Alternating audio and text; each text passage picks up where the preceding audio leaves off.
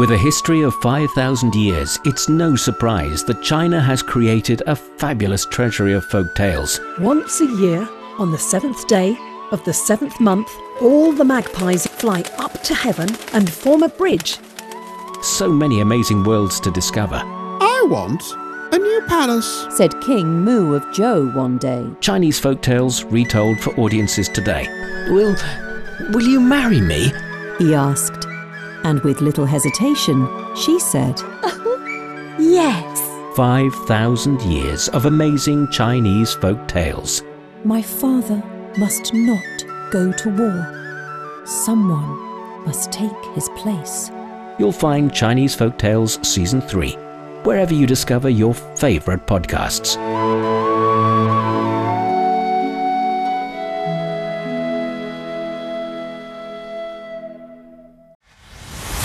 Discussion keeps the world turning. This is Roundtable. Hello, everybody. Welcome to Roundtable, coming to you from Beijing. I'm He Yang. Good to have you join us. Welcome to the latest installment of Beyond the Cap and Gown, our special series that takes a close look at the challenges and opportunities faced by college graduates in China as the next chapter begins. In today's discussion, we shine the spotlight on vocational education and its critical role in fostering diverse talent, imparting technical skills, and driving employment and entrepreneurship. What do job prospects look like for vocational school graduates? Do we see any signs of breaking down the invisible barriers that graduates often face in the labor market? And small, shabby, and delicious eating establishments or 苍蝇小馆 prove that they still have holding power in the competitive dining scene in Chinese cities. We take a look at the charm of these small eateries. For today's program, I'm joined by Li Yi in the studio and Josh Cotterill on the line. First on today's show. We're in the middle of the job hunting season. Employment for vocational education graduates becomes a focal point as the industries they work in, such as agriculture, mechanics, and manufacturing make up a substantial part of our economy. Vocational schools, also known as trade schools or technical colleges, teach hands on skills for specific careers. Traditional trades are symbolized by professionals like electricians, auto mechanics, carpenters, and plumbers, but the list of skilled trades is long and even includes high tech specialists like avionics technicians and wind turbine installers. Figures show that vocational school graduates these days are doing pretty well in the job market. So, Li Yi, fill us in. Sure, maybe let's start first with the employment rate. According to the data released by the Ministry of Education in 2022, the employment rate for vocational school graduates has exceeded 96% over the past decade, while higher vocational education graduates have achieved rates above 91%.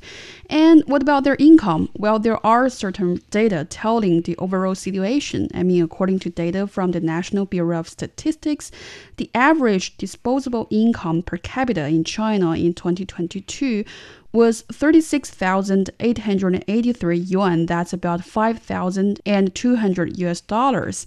And the average annual income for graduates from higher vocational education in the class of 2022 was 55,150 yuan. That's about 7,600 US dollars. That means their average disposable income is higher than the average number. And then let's look at the monthly income part, there are surveys showing that by 2021, graduates from higher vocational colleges saw their monthly income rise to 6,905 yuan. That's about 1,000 US dollar after three years of work. That marks a nearly 70% increase compared to their income at the time of graduation. And meantime, after five years of work, their monthly income further increased to over 8,000 yuan, representing a 124% increase compared to their initial income upon graduation. So it seems that, you know, for graduates from vocational colleges or vocational schools, they have a rather promising career path in terms of salary, in terms of employment rate. However, despite that, there's still a lack of skilled workers at, in the current job market in China. And we will get into that a bit later. So, Josh, you've looked at the Chinese numbers as well as having some observation about your home country regarding this segment of the labor market. Um, here in China, all those numbers that Li Yi just uttered to us, they're still pretty new and interesting, and it's almost like signifying some kind of change in the labor market. What does it look like to you guys, you know, from the UK, as we've talked about on this show before, that uh, traditionally seen as possibly blue collar workers or more of these manual labor jobs, actually earn quite a bit and um, enjoy a rather high level of social prestige uh, in comparison to what we're more familiar here in this country. So tell us about your general thoughts on this. Uh, first, about the respect that you, you mentioned, this word respect. I think that um, vocational skills in my own country, anyway, are, are certainly respected. Um, and one of the main reasons for that is because they are quite financially rewarding, or at least they can be. Um, it's difficult to know whether or not it's increasing these these jobs are increasing in wealth. But actually in the UK since 2021 the number of students enrolled in vocational courses actually rose by 3.5% um, compared to the previous years. So and that's actually post covid so that's quite promising. Um, and also the number of apprenticeships in the UK is also increasing um, and it since 2018, it's actually increased by around uh, nine uh, percent. This is according to uh, the UK government statistics. So there's definitely an increasing emphasis on this kind uh, on these kind of skills, on this kind of training. And I think the reason for that is because they are extremely profitable. Mm. Um, hmm. I think respect is quite difficult to quantify, right? And analyze what is respect, right? But I think that given how profitable these jobs can be i think generally speaking i would i would say personally that they are very well respected. That's really interesting. And here in china we've seen at least in the last 10 years there has been growth in salary for those skilled manual laborers. But does the social recognition grow on par with those numbers is still a different question to be discussed, which we will get into later. But Li Yi, the numbers you offered to us earlier on of uh, above 90% of those vocational school graduates get jobs, that's much higher than many, many industries we can think of. So, if those numbers are accurate, then it seems like the job prospects are pretty good for those who go through formal vocational education. And as you mentioned, that skill laborers and skilled workers they are still a little bit of a rare breed. Those that companies and organizations can employ immediately that can fill these jobs. So we have some figures that offer a comparison of China and some of the other economies which are well known for churning out skilled labor. Yes, I think, you know, as we mentioned, the employment rate of those graduates coming from vocational schools or vocational colleges is pretty high. And one major reason is that there is actually great demand for those skilled workers coming from the job market in the current Chinese society. And uh, if you look at the proportion actually it's not really a big proportion here in China because according to data released by the state council, the proportion of skilled workers in China's overall workforce is 26%. It's not actually a big proportion because the number is 40% in Japan and 50% in Germany. And that's according to data from International Labor Organization. So and the meantime, it's estimated that by 2025, there will be a shortage of nearly 30 million workers in the manufacturing sector. That's according to the Ministry of Education. That's a pretty much huge shortage, especially considering China is currently promoting its upgrading of its, especially manufacturing industries. So companies, enterprises in this emerging, especially high-tech industries, they are in dire need of high-skilled workers with very professional educational backgrounds.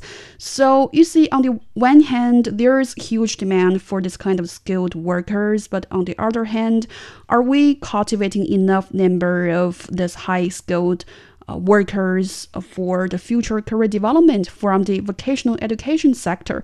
That is a mismatch or misconnection being observed in current China society. Yeah, and currently in China, we've seen many reports earlier on this year as well about even the labor jobs that don't require a very high skill level still can't get enough people to fill the jobs. Mm-hmm. So we're also looking at the, well, in the background, that our labor force is growing older and also, you know, some of these not super high tech, but labor intensive jobs don't always get the workers they need. And can the employers pay more to attract people? And if not, then a lot of these jobs are going to be vacant and is automation going to come in to fill the void? And so we're looking at the backdrop that is fast changing with a lot of these big new trends that are making the whole scene just even more complicated for us to come up with a conclusion or really pinpoint on what are the biggest factors that are at play here. And also, this other piece of information to me is kind of muddying the waters a little bit, but Josh, listen up and uh, offer us what you think in a sec. Recently, we've seen that according to Zhaopin, a leading online recruitment platform in this country, it published a white paper on vocational college students' competitiveness. And according to the platform's statistics, the demand for vocational school graduates accounts for only 17.2% of employers' preferences, which is very low compared to other educational backgrounds, which seems to insinuate that it's still those holding the bachelor's degree or more than that to be mm. attractive in the labor market, but also bear in mind that this is only one recruitment platform and it's an online one. Possibly people who go mm-hmm. looking for jobs on this platform or the companies that are posting uh, job openings there are of a particular type and maybe you know we're sort of just neglecting a whole big bunch of uh, demand for these vocational school graduates the jobs that they could fill so i mean it's all kind of complicated mm. josh how do you read through yes. all of this stuff well i think that although what i i mentioned earlier about there being respect for vocational skills, people who go into this work, people who study at vocational colleges, etc.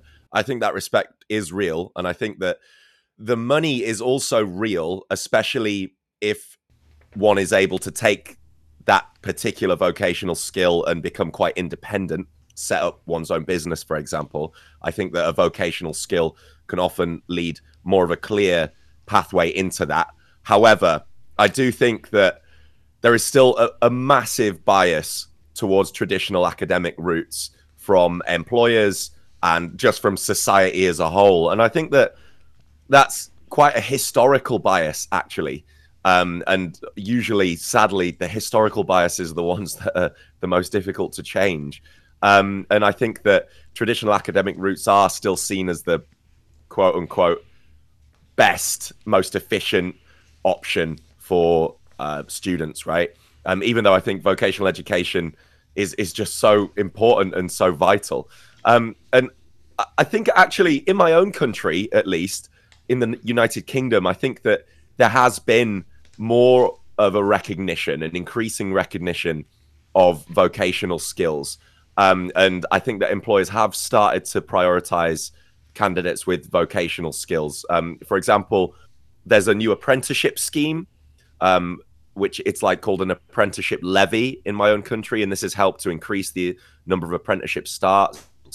Um, a lot of employers are offering apprenticeships, um, and as a way, they they also offer academic qualifications on top of this. But this is still extremely competitive, I must say. It's not as readily available. So that's that's uh, re- really the picture I think right now. And so when it comes to this idea, this notion of respect. Um, which is very actually has very tangible results right when employers are choosing candidates. I think it's quite difficult to change that quickly.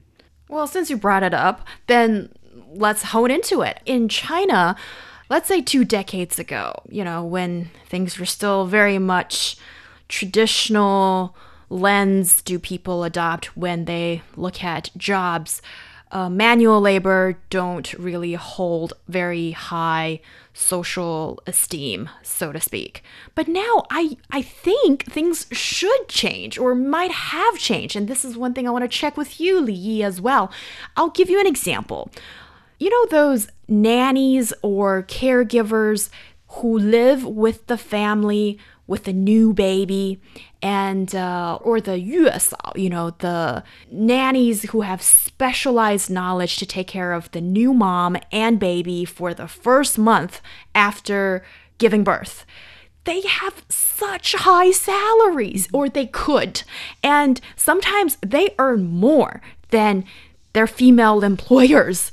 And so I would have thought that this is not news for us anymore in big cities in China, then if these folks do earn so much, then the social prestige that comes with the job kind of rises gradually. But are we there yet? Do you think that people are enjoying the level of social prestige that they're supposed well that they could be enjoying? Well, I think things are really getting better in recent years, especially as you mentioned, there are certain professions like Yuesao, this nanny, they're being like super hot profession and in great demand, especially coming from, you know, young families. And they can really earn huge, I mean, great salaries. And that somehow is changing people's concept of this kind of skilled labor, skilled workforce. However, I think there still exists certain stigma, you know, concerning this kind of skilled workforce or even for uh, students coming from these vocational colleges or, or vocational schools. I think that's had something to, to do with how we select people in our education system. Because when you look at the traditional education path, usually there are several landmarks, right? For example, like high school enrollment exam and also the famous Gaokao, I mean college entrance exam. And usually basically those people who are who are able to get very good academic results in those tests can go to better schools can go to high school and that's same for the college entrance. They can go mm-hmm. to colleges. So usually people would think that you know for those who go to vocational schools or vocational colleges they have no choices and they have to go to there because they can't really perform really well academically that's mm-hmm. a very single basic one way to evaluate, to validate students. And that's how we are doing right now and also during the past few years. So that sort of things is promoting certain stigma or discrimination oh. attached to this, you know, graduates or students who are coming from this vocational educational path. Yeah, Josh, um, it, does this sound any similar to the way that a young person sort of decides on whether you're gonna prepare for college or going to a vocational school. Because is it like oh this person simply fails in academics and well there's a plan b you can go to a vocational school. Is it that kind of sentiment or is it different in your country? I think that there is some of that sentiment which i think is quite sad and i think incorrect I think that it needs yeah, to change. But to change. let's be honest. Uh, yeah, I mean, it, I, guess it is changing, but there is still that sentiment, and I think that a, a lot of students do worry about this. And I think in a lot of countries, including my own country, funding for vocational schools is pretty poor. It's often a lot lower than the pro- what's provided to traditional academic institutions. But those academic institutions generate their own income as well. So um, through students going there. So you know, as a as a business model, uh, some sometimes it's quite difficult to even say anything because they bring in so much income to the surrounding city even right? Some we you know we have university cities in my own country right? Like oxford and cambridge. Um anyway i think that there there is this cultural bias. And also we've got to remember that the reason that we have these sentiments and um, this historic bias is because we are brought up in academic schools from this get-go from the start right um, i think even from primary school and early high school to late high school it's academia, right? It's academic. It's and in a lot of countries, I don't know. You can tell me more from the China perspective on this, but I, I don't know how much how many vocational skills are even taught in high school. I know that at most I would have probably two classes a week out of out of about 25 classes that was some vocational focus to some degree aside from doing some sort of sport three times a week um, and it's really nothing. So of course we have that focus. I don't know what the solution. Do we need to bring more vocational training into high school before they make that decision? I, I'm not sure. Well, that's an interesting point. I am thinking, Josh. When you look at the figures, though, here in China, actually, possibly about half of junior high graduates get into high school anyway. So these are some actually quite alarming figures or shocking figures for for people but um, a lot of young people or these um, teenagers their immediate fate has been decided at such an early age. And then once you get to the high school age level, and then already, you know, it's like, are you preparing for college or preparing for uh, vocational schools? And when we are talking about vocational schools here in China, traditionally people think about, oh, becoming a chef or repair cars or things like that. But now, actually, as we've mentioned earlier on, like there are a lot of jobs that might fall in the vocational category, but they're high paid and they require a lot of knowledge in the technical side of things and becoming technicians. Let's say even, you know, car repairers now and in the future require one to know how to work the computer and a lot of these electric plants in the repair shop and is not something that anybody with just a three month crash course can know how to do. So Yeah, no, what what you said is very relevant. I just I mean, if we're looking for some sort of solution mm. to changing perceptions about this, uh, I, my question was really about how much vocational training did you have because even in high school, there's some usually, hmm. in, and it's to varying degrees around the world. So I just wonder what your personal experience was and if you thought maybe there should be more. Well, I think if we look at really? that, the, yes, I think in traditional education path, we don't really offer so many vocational training at a very early stage.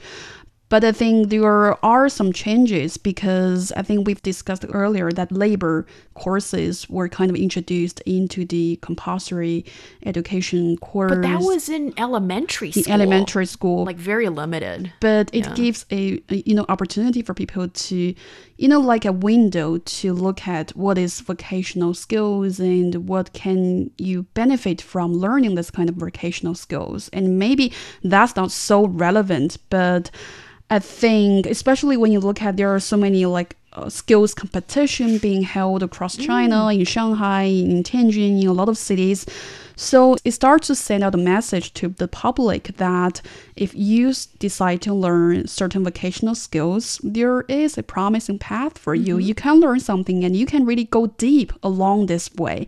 And uh, even though you want to pursue your diploma, there's also option for you because we are trying to promote vocational college entrance exam, and that is a different education path for people who want to adopt this vocational training. So you see, I think more opportunities opportunities are being provided to people out there. But of course, I think Josh has mentioned funding, right? I think we need more funding for those vocational schools, vocational colleges in China to really promote their facilities, promote their infrastructure, and to introduce better teaching talents so that we can cultivate better and more talents skilled talents coming from this sector. And in the end, maybe we can meet the demand, the huge demand coming from the labor market.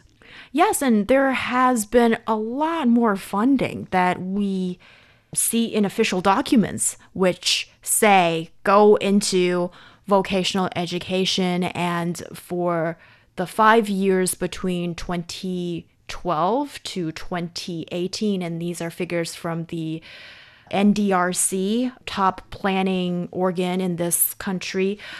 1.8 trillion yuan went to vocational education training and uh, support. So we are looking at an economy in this country that needs more and more highly skilled manual laborers. And it's an ongoing process.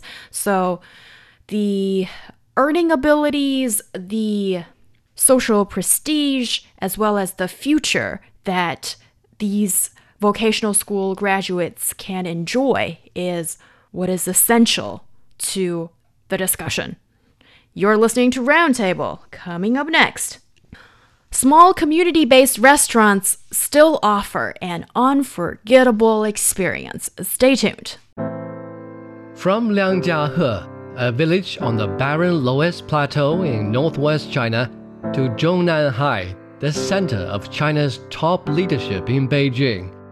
Xi Jinping has served in various posts at different levels of the government across China starting in his early years as a junior village official to governing as China's top leader. What's he like as an individual and as a leader? How have his work experiences from earlier decades been influencing his leadership as the national leader? What are some of the core principles that have guided his decisions and actions?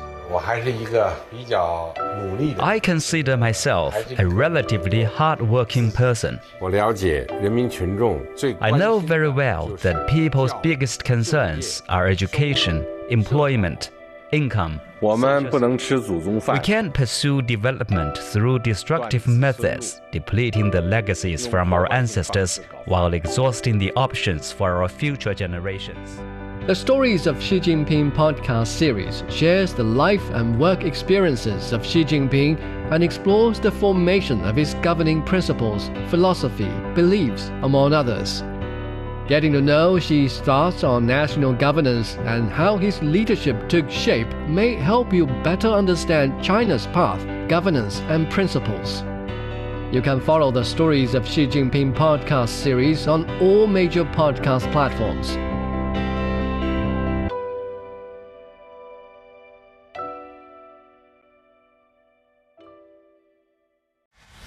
Discussion keeps the world turning. This is Roundtable. You're listening to Roundtable with myself, He Yang. I'm joined by Li Yi in the studio and Josh Cotterill on the line. Coming up, small and unpretentious restaurants are hidden gems on the back street of a city. You gotta know the right alley to turn down, push the right door, and you could find under the radar neighborhood eating establishments. Join us as we delve into the world of these community treasures and explore the stories they hold within their walls. Our podcast listeners can find us at Roundtable China on Apple Podcast. And we love that you listen to this show and we want to hear from you. Your observations, questions, and comments. We read every single email and listen to every single voice memo you send us. You can reach us at EZFM Roundtable at foxmail.com. Your voice could be featured in the show in our Heart to Heart segment.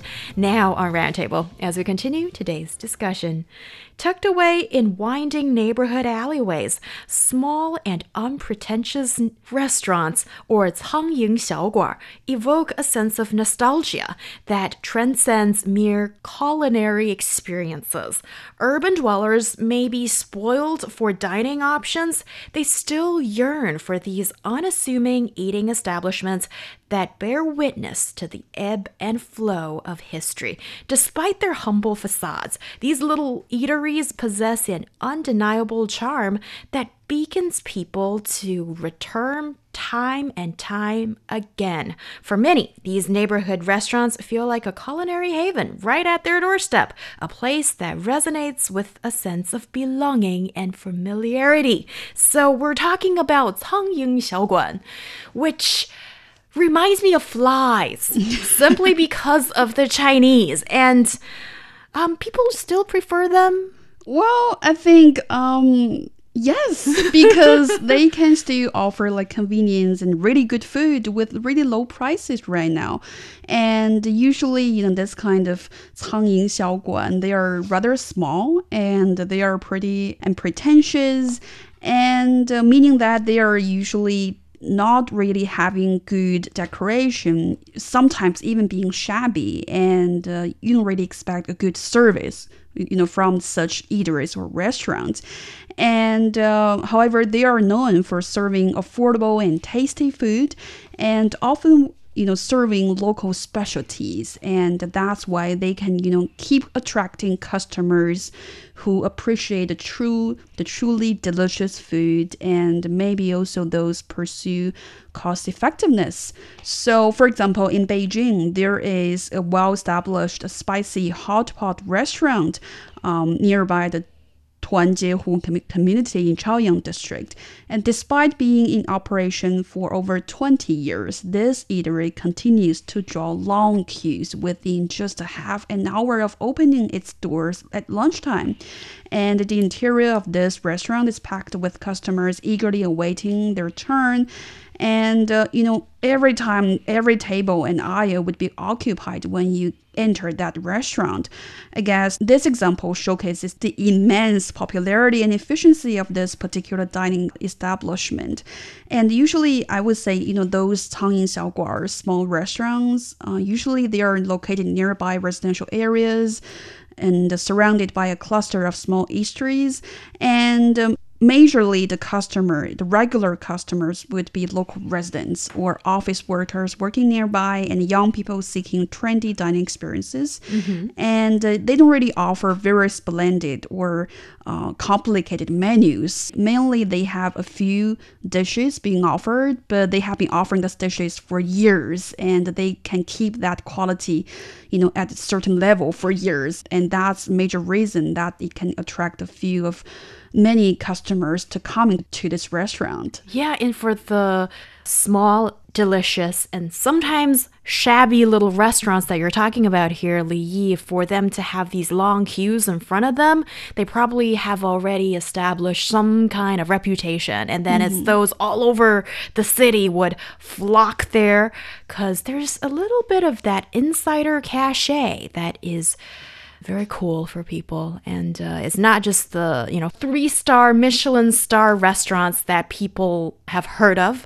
which are usually quite expensive. Why go there? Go to these places that only the insiders know. So, um, Josh, do you have these kind of um, small restaurant equivalents in your country? And have you visited some of the small uh, 苍蝇小馆 in this country? I think I've visited some of them in China. Although, to be honest, it's hard for me to tell all the time whether they are or not. Uh, you know, what? How do you say it again? 苍蝇小馆. Okay, that's 苍蝇小馆, right? Yeah. I'm not always sure if it's a Tanging. Oh, I forgot it already. I'm not always sure if it's one of those places. Uh, it's it's quite difficult for me to tell. Um, but I'm pretty sure that I've been to them. Usually, it's friends that take me there. Mm-hmm. Um, because you need to know somebody who has takes the initiative to do the research and find these places or is up to date on something like one of the social media apps or something like this. Um, I know that Xiao Hong Xiaohongshu plays quite a big role these days with the advertising these kind of places, and uh, so many times I get taken somewhere. Oh well, it sounds like people are taking me out all the time. I wish that was true. Sometimes I'm taken places, and uh, people will say, "Oh, this is pretty famous on Xiaohongshu or something like that. Um, in my own country, yeah, of course, we have equivalents.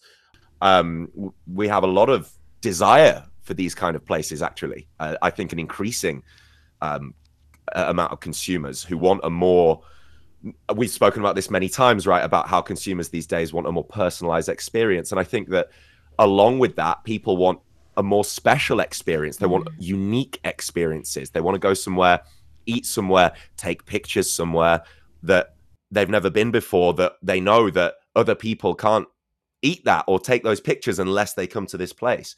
Um, I think there's always been something about food that has tied really into this. Um, I, I, guess it's just because food is such a special part of so many different, so central to so many different cultures and so many different cultures' ways of socializing. Um, so um, it makes a lot of sense to me. We, we, certainly have them, although the cuisine is different, right, mm-hmm. in the mm-hmm. United Kingdom. Although I'm sure there are some Chinese equivalents in the UK as well. Yeah, well, what kind of food do you usually enjoy in those UK Xiaoguan places? Like fish. Sorry, this is extreme. Well, this is very much of a stereotype that I just let out like that. Um, yeah, well, you know, I'm curious. Tell me. Well, He Yang, you've spent a decent amount of time in the United Kingdom, so um, you know you know, right, that although we can joke qu- quite fairly about British food sometimes being a little bit bland. At the same time, the it's a double-edged sword because the UK, especially the city of London, is so multicultural. You can actually find a lot of great fusion restaurants there, um, and a lot of local places um, that are quite traditional, or they mix it up a bit. You know, they often put a, I guess, a Western-friendly twist on it, but sometimes it can be a, a real interesting fusion.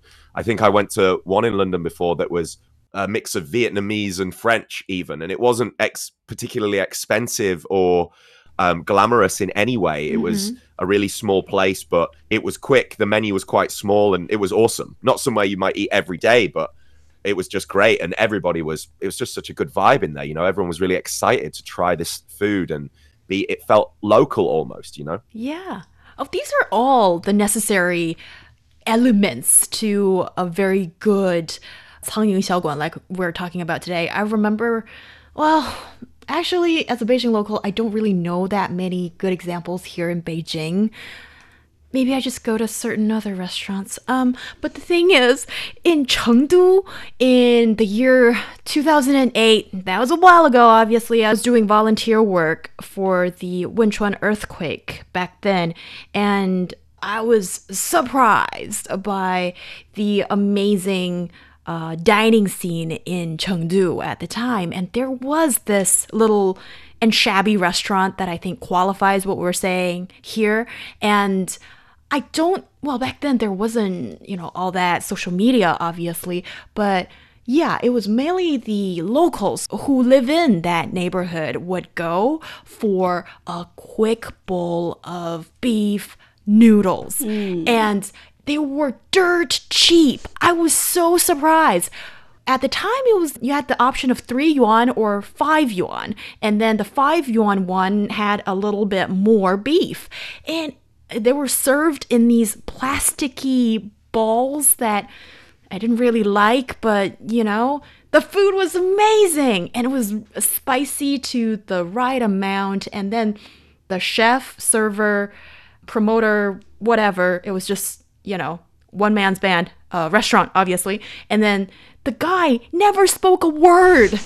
I went there for like pretty much every day for at least two weeks. And he never said hi or bye or anything. And he would just point to this board on the wall of the shabby shack and then like nod at you like and you just point or say something and he starts cooking and then serves you and you leave the money on the little table and that's it. So, but it was great. Yes, I think what you just said reminds me of my trip to Chongqing. Actually, they have a lot of like such noodle stores alongside the street, similar to Chengdu, I guess, maybe because they are pretty much close. And uh, in Chongqing, you can you know see a lot of like small, shabby noodle store, and there are like a lot of local residents who just go to those stores. And the interesting part is that they don't really have like a decent table and chair. They simply sit on like a small chair and they use some plastic chairs as the table and they just eat that bowl of noodles and which is pretty cheap. I guess 3 yuan for like an average Chongqing xiaomian or Chongqing oh. noodle and maybe 8 yuan or 7 yuan for one wanza with some beans inside that bowl. And that's it. And there are so many you know, like restaurants or eateries like this in Chongqing and also in Guangzhou. And, you know, Cantonese people, they are like professional eaters. And there are so many like small restaurants like this. And uh, usually the boss, the owner of those shops or of those restaurants are not so friendly. They simply don't They're talk to you. Sometimes. Yes. and they just ask you what you want and, and you order the food and you can just sit there and wait for your food to come in. However, their food is cheap and delicious. So I guess that's the charm of such, you know, 苍蝇小馆. They don't really sell their business through their decoration or their vibe like some other internet famous restaurant do on social media. Mm their food, the tasty food, is their strongest selling point. Right. So hygiene is not really an issue for you, nor is the grumpy person that's manning this restaurant. I think it's okay for me if the I think the food worth my trip. Yeah. And I think if I and just also if it's cheap. Yes, it's cheap, and uh, that's why I think we have so many such uh, small restaurants nearby colleges and universities in Beijing. And uh, I still remember when I was in college, we have like a back street, famous back street, and which is known for having a lot of like dirty small restaurants. However, that they are so popular among students, maybe because uh, we can only afford those cheap meals. However, they are really good, they're really tasty. So that's attractiveness too. Yeah. Josh, have we successfully promoted these um, little eateries to you? What do you think these places mean for a city? Like, years ago when I was uh, in Chengdu, for example, I don't think anybody batted an eye uh, at these places. It's just part of the fabric of the community. But nowadays, people are saying, oh, mm. this is part of the true identity of a particular neighborhood or of a city or whatnot. So, what do you think? Yeah, well, I think that these places are really important for cities and they give cities character.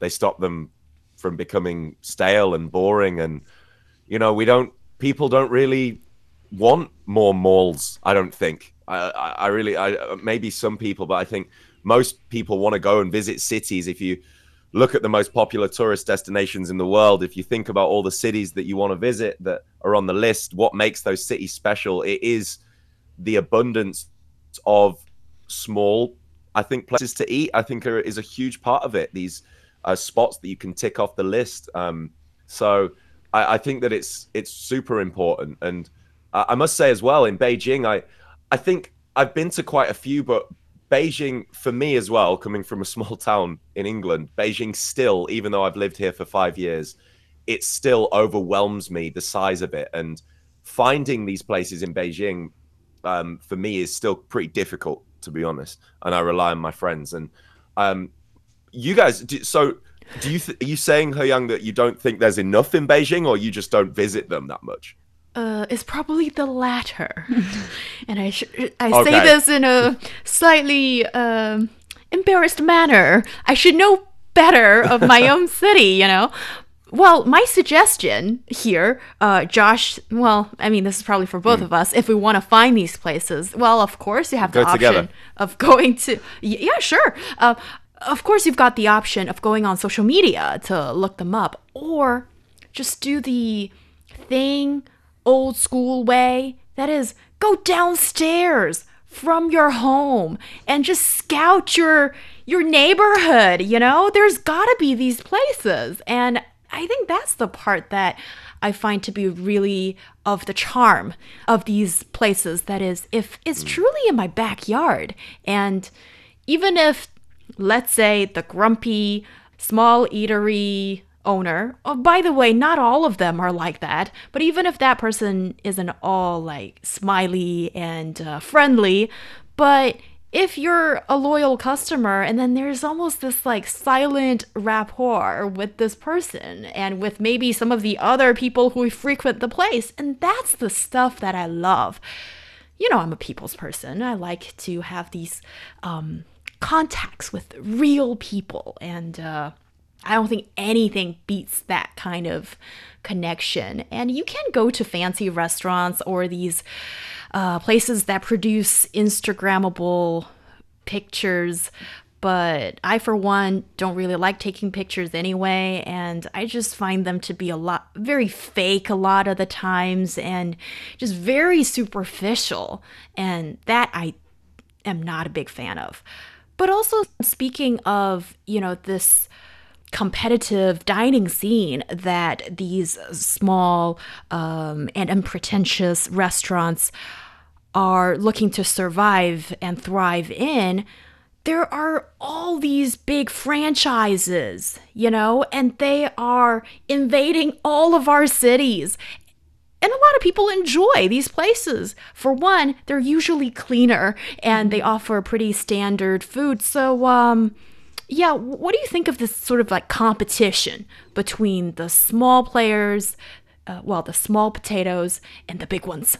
Well, I think you have to admit that this kind of franchise restaurants who are trying to win over customers, especially by offering meals that are cheap and they are like a huge competition for those very local and small scale restaurants because a lot of regular customers of these places are pretty much similar group. Maybe like office workers working nearby and they only ask for like a quick meal and with rather low price. So they are so they're kind of in a fierce competition. However i still believe that there is like real charm for those Cangying Xiaoguan, which franchise restaurants cannot really replace. After all, you know, a lot of franchise restaurants, they are offering pre-made meals. You know, that's a very cost-effective approach to do their business. However, when you go to those very local and uh, native restaurants, eateries, they are usually like cooking their meals uh, instead of using their pre-made meals. That's one big advantage for me, like winning point for me. And, and, and sorry to interject for one second. Yes, because I know you, my friend. You have whole long speeches about why we should stand against pre cooked meals as such. Could you just refreshen our memories on why so? Why, why do they bother you so much? Well, I just think that there's a lack of, you know, 锅气 or like What is that? Like fresh smell, fresh taste mm. and coming from freshly cooked meals mm and uh, you don't really get that experience yeah. by eating pre-made meals. You can simply tell that difference. And of course, I know there are some people who love pre-made meals because they think they it's do? Maybe because they um, well, they don't say no to such food mm. because on one hand it's maybe clean because they're usually produced in, in like a central kitchen and by like huge restaurant chains and uh, then they can guarantee like a standard taste no matter how many branches they have in the city well, that's the advantage of pre-made meals. I admit that, but it's simply that I love freshly made meals yeah. and uh, also i you know tend to believe in the recommendation coming from friends and you know acquaintances and that and, and usually the recommendation are about those 苍蝇小馆 very mm. small and native restaurants nearby your residential areas which are difficult to find or discover so yeah yeah I see what you mean. And also the term you just casually throw out there, 锅气, that just shows you you're a true foodie in that sense. And and Josh, this is um, an example to how like Chinese people are just we know our food and we're, we're very proud of it you know what li yi just mentioned it's like you know having this like uh almost like aroma from the wok and like apparently every wok is different. So there's almost like personality to what comes from a particular wok and uh and if you are a food lover then you're supposed to be able to detect that and enjoy that. But li yi a lot of us are our taste buds have been ruined already by the chemicals, by the strong flavoring, and the oil and grease that comes from a lot of the average restaurants out there which offer pretty okay food and you see long lines in front of these eating establishments as well and I guess there's just a very diverse and huge market mm-hmm. for for food like that. Josh, have I bored you? no, not at all. Uh, I'm really enjoying it. It's it's really I, I really love uh, your your personification of these different things. It's great. It's just really funny and just fascinating when you sort of dive deep into like why people love something, enjoy something, or take so much like personal allegiance towards um, some of these restaurants or or places like uh, Sangyun we mentioned here. And I remember seeing online once one of these places might be closed down. And it could be because that the owner who's been behind the stove for like 20 30 40 years simply couldn't do it anymore mm. and don't have someone to take over. And also some oh, this is actually what i'm about to say is something i read about hong kong with the rising real estate prices and a lot of these small eateries simply could not afford to stay at the same spot anymore because rent is just skyrocket high. And then things have to change. And these changes are the things we despise Yes, and also I think you know for diners sometimes it's quite complicated for you to rate a restaurant because mm. you know dining is a quite complicated experience. I would say it's it's not only about eating. You know, you also need you know proper time, proper mood, even proper location if you really enjoy certain food coming from certain restaurant. Because i know you know there are certain like this Cangying Xiaoguan like century old restaurants being super famous popular you know being recommended on social media platform. And some newcomers they just saw this recommendation and just go to that place to have a try of the food However, they experience disappointment because after reading those recommendations, they have huge expectation for this restaurant and its food. And however, they may just find that okay, so the food is just okay, it's just fine. It's not as good as I expected. So you see, maybe because some people have certain places to go to for dining because they have formed this kind of emotional attach or emotional yeah. connection to this restaurant because they have been eating here for like years. Yes. So it has become their favorite place. But for people from other places, that's a different story. It really is. It really is. And if you're a tourist, I think it's a great joy to be able to visit these places and as a local of course you know it might mean more to to people as such um, while these old community restaurants or these small and unpretentious eateries um, do obviously have their charm and strength, as we've spoken of, they are facing many challenges to survive, mostly in cities these days, I would think, because in a village, you probably know, you know there's maybe one restaurant or whatever it is and then that's where people go to. So i guess we're still mainly talking about you know this changing landscape in chinese cities. Yeah well i think that these restaurants are certainly going to be facing a, a, great deal of challenges. I think one of the biggest challenges is certainly changing demographics.